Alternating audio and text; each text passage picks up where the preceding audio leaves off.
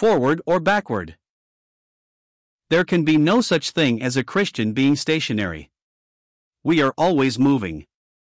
Either there will be a pressing forward in divine ways, or there must be declension from God and the word of truth.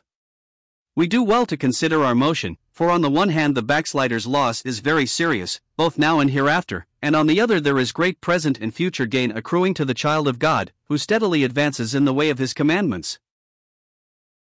The annual stocktaking is of vital importance to the man of business, that he may know definitely how he stands financially and, should times be hard, stocktaking passes anxiously.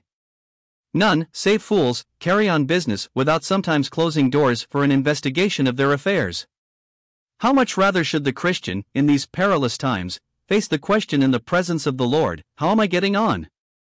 Have I declined from the ways of God, turning to the right hand or to the left? There can be nothing more needful for the believer than to enter his room, and having closed the door, look into the business of his soul in the divine presence. How shall the mariner know that his vessel is out of her course through strong winds and adverse currents, unless he takes his bearings and consults his chart?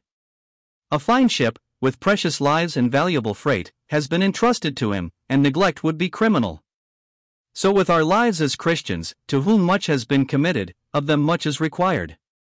To the law and to the testimony was the watchword of the faithful in Israel of old, when the nation's propensity was backward. Isaiah 8 verse 20. We are facing fearful odds in these last days, but if there is the purpose of heart to cleave unto the Lord, Acts 11 verse 23, then by His grace the obstacles in our path will become so many incentives to renewed effort, and stepping stones to ultimate blessing. Even the feeblest saint may be enabled to say, I can do all things through Christ which strengtheneth me. Phil 4:13.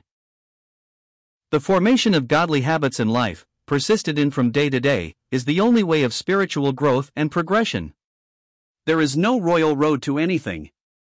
No, it is a patient continuance in the will of God which crowns life with true success, and at the end earns our Lord's well done. Matt 25 21.